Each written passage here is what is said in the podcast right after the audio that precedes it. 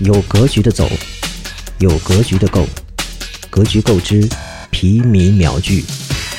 刘琴，一九九三年从北京科技大学毕业，并在六年后获得中欧国际商学院 MBA 学位。两千年加入晨星创投，并在八年后联合创办了晨星中国 TMT 基金，参与了聚众传媒的投资，同时也负责了凤凰新媒体、欢聚时代、UC 优势、小米科技。迅雷等项目的投资，刘琴秉承着以创业者的角度做投资，所以他投资的很多创业者都把他当做联合创始人，而不是外部的投资者。